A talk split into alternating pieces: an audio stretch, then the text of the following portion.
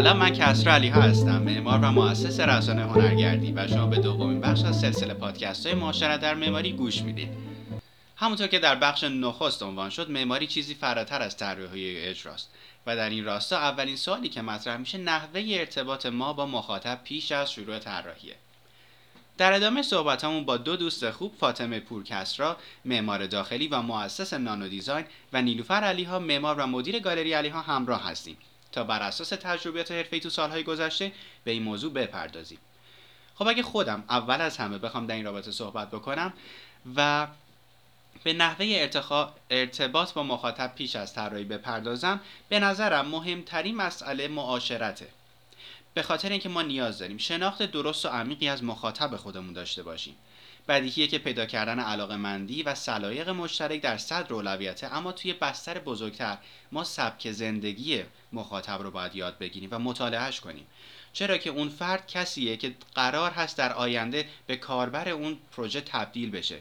ما قرار نیست توی زندگی شخصیش فضولی کنیم یا حتی قضاوتش کنیم اما مهمه که بتونیم از عادتهاش آگاه باشیم. حتی خیلی وقتا مسائل بسیار جزئی مثل حساسیت های شخصی عادت های پنهان و طرز فکر کارفرما می‌تونه خیلی مهم باشه و حتی روی روند طراحی تا اجرای پروژه ما تاثیر بذاره. بذارین یه مثال بزنم تا روشنتر بکنم حرفمو. فکر کنید شما با یه خانواده روبرو هستین که کتابخونی عادت مثبت بین اعضای چهار نفرشون باشه. خب به ذهن هر آرشیتکتی خطور می‌کنه که یه فضای کتابخونی خیلی ایده خوبیه. اصلا چه بهتر که این فضا با یک میز و تجهیزات سرو قهوه هم همراه بشه و بتونه به عنوان قلب تپنده خونه یه فضای گرم مثبت و صمیمی رو پدید بیاره.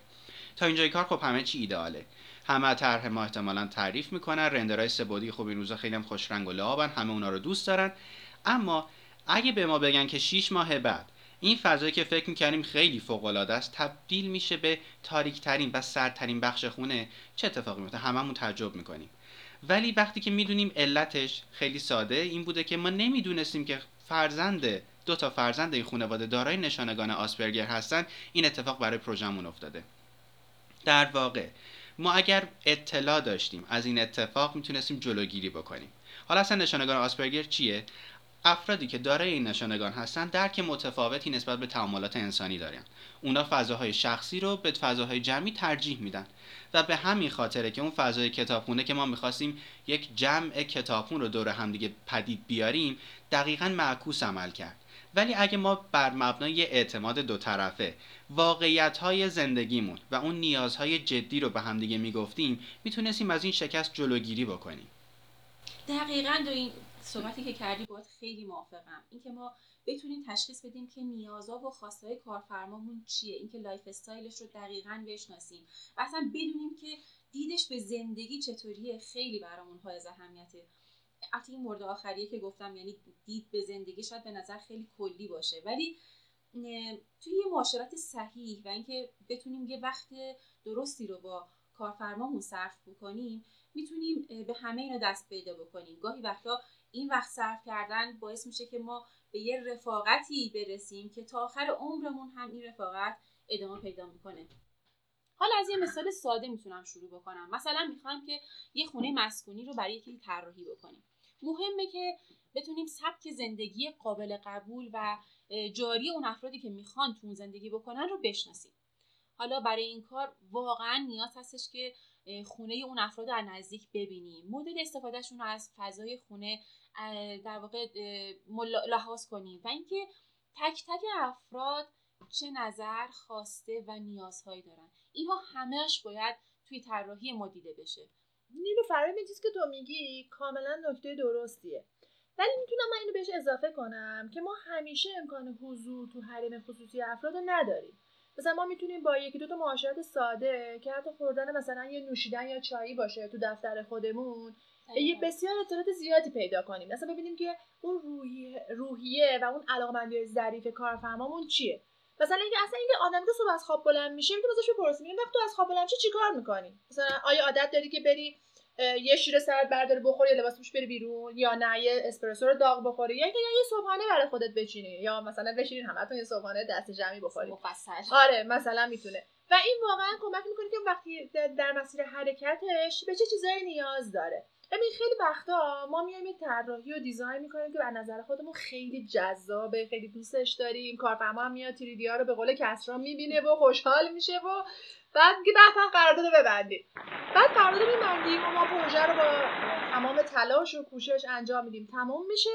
کارفرما میره زندگی می‌کنه. یه سال بعد می‌بینیم آقای کارفرما سلام علیکم. خوب هستین حالا نظرتون چی بود؟ اونم که بیچاره روش نمیشه حرف بزنه. که خوبه ولی ما خیلی احساس راحتی نمی‌کنیم. اینجاست که ما می‌فهمیم که ما به اون روحیه و اون شناخت اصلی دست پیدا نکردیم و اصلا متوجه نشدیم که این آدمه با چه هویتی بزرگ شده. آقا مثلا سی سالشه چهل سالشه با اون روش زندگی کرده. سبک زندگیش آره سبک زندگیش.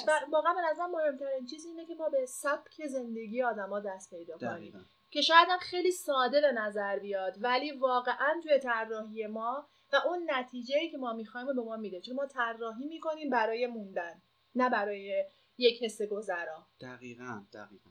البته افاتی این رو هم در نظر باید داشته باشیم که علاوه بر اینکه این دسته بندیایی که می‌کنیم که مثلا نگرش و سبک زندگی افراد رو بشناسیم اساسا اینکه خود پروژهمون تو چه دسته بندی قرار می‌گیره هم مهمه. آره می‌تونه خیلی مهم باشه. دقیقا. حالا ما می‌تونیم کلا اینا رو یه چهار پنج تا دسته کلیش بکنیم. موارد خاص رو هم فعلا بذاریمشون کنار. حالا بر اساس تجربیاتی که تا حالا داشتیم هممون چند تا دسته کلی هستن مسکونی تجاری اداری اینها هستن ولی خب حالا می‌تونیم کل ریسک بخوایم واردشون بشیم این مسکونی می‌تونه از یه آپارتمان شهری ساده باشه تا یه ویلای کوهستانی. یا مثلا تو طیف اداری ها اگه بخوایم بریم این می‌تونه یه اداره کوچیکی باشه یا مثلا یک شرکت بسیار معظم.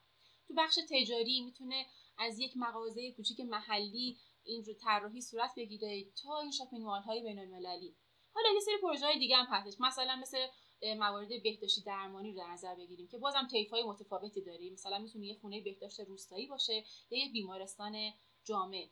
حالا تو پروژه ورزشی همینطور پروژه‌ای که می‌تونه در سطح محله کار بکنه یا در سطح ملی یا حتی در واقع بین المللی اصلا تو دسته بین المللی قرار بگیره.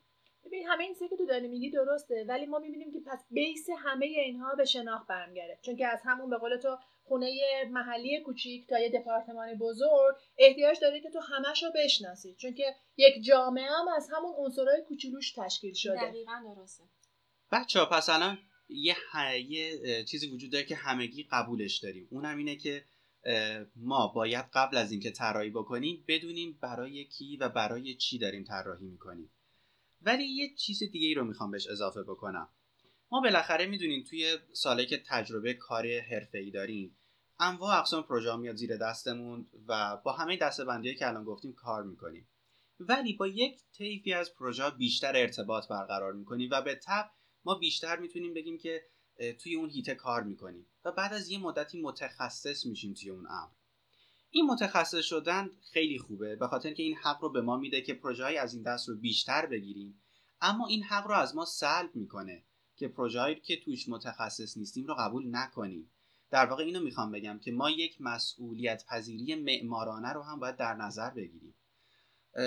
می‌دونیم مثلا همیشه آرمان شهری رو توی ذهنم داشتم که اگر ما توی اون جامعه معماری خودمون همه متخصص فقط باشن و فقط اون پروژه هایی رو که واقعا می‌دونن صلاحیتش رو دارن قبول بکنن. نه تنها که ما کار بد نمی‌بینیم بلکه شهرمون هویت دار میشه. ما میایم تازه با همکارامون همکاری می‌کنیم. ما الان همکاری واقعا نمی‌کنیم. اعتماد اعتماد دقیقاً. اعتماد. نداریم. چون نمی‌دونیم که مثلا کی کارش بهتره هممون فقط مدعی هستیم.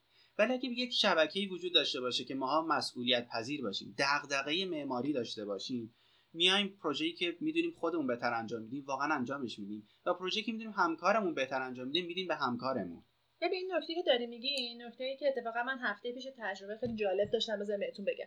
هفته پیش ما به عنوان چند تا شرکت انتخاب شدیم رفتیم یه محلی حالا نه اسمشو نمی‌تونیم بگیم چون که گفتن نگیم که یک منا... مثل مناقصه که بیان خب هر کی اونجا می‌تونست نظرشو بده باید یک برداشت کلی می‌کردیم. ببین یه سری از دوستان که اومده بودن جوری رفتار کردن که اون کارفرما گیج شده بود. چون که هر کسی یه چیزی می‌گفت و هیچ کسی چیز واحد تعریف نمی‌کرد که اون کارفرما بگه خب پس این درسته. ما بریم اینو انجامش بدیم. و انگار یه حس رقابت بود. بحثی که تو داری می‌کنی اینه که ما با هم به بیشتر از اینکه حس همکاری داشته باشیم حس رقابت داریم. دقیقا. و این باعث میشه که ما نتونیم اصلا درست تقسیم کنیم مسئولیت رو تقسیم کنیم. ببین این همه ما سمینار میریم. همه هم میان در مورد تیم ورکینگ و با هم کار کنیم ما که همه جمع بشیم که یک شهر بهتر داشته باشیم سخنرانی می‌کنیم. همه هم میگیم آقا نماهای شهر چرا اینجوریه و هر جای شهر یکیش مدرنه یکیش کلاسیکه و همینو برمیگرده به همون عدم مسئولیت پذیری ما که هر کس توانایی خودش رو بشناسه بعد با همکارش شیر کنه اونو و اینا با هم بشن یه گروه بزرگ که از همین حتی میگم برای من هفته پیش تجربه جالب بود که شاید واقعا تمام این پنج تا شرکت که اونجا بودن اگه با هم متحد می‌شدن مثلا این پروژه رو یه پروژه خیلی واحد خوب تحویل بدن. ولی همش اتفاقی نیافته. ولی همینه دیگه. سردرگمی توش بود. آره. که به نظر من این چیزی که ما هنوز یاد نگرفتیم. دقیقا مسئله networking الان بالاخره بحث روز دنیاست اصلا. یعنی بحثی هستش که نه فقط توی رشته و صنف ما الان صحبت داره بحثی هستش که در واقع داره نشون میده که هر کسی تو جایگاه خودش اگه دو جایگاه درستی قرار بگیره حتی به کاری هم مثلا می‌خوایم حساب بکنیم می‌تونه تو تخصص خودش کار بکنه به اندازه خودش کار داره.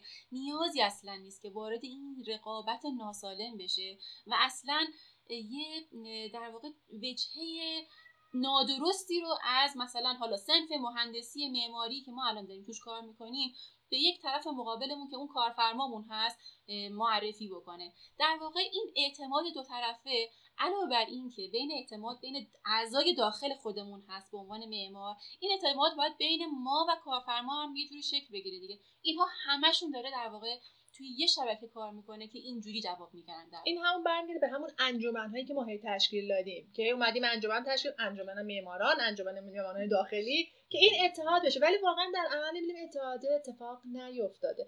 و من واقعا یه چیزی که همیشه توی دفتر با همه دوستانی که داریم کار می‌کنیم میگم میگم که ما از هم جای کوچیک یاد بگیریم که وقتی داریم یک پروژه رو طراحی می‌کنیم هی همدیگه نقص نکنیم. چون مطمئنا هر کسی یک پتانسیلی داره که می‌تونه بذاره تو اون ته و یک اتفاق خوب بیفته. دقیقا میفته. همه چیز میاد توی آره، یک کاسه میشه اونطوری.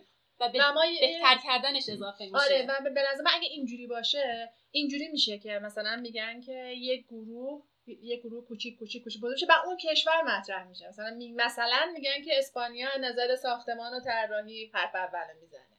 مثلا حالا.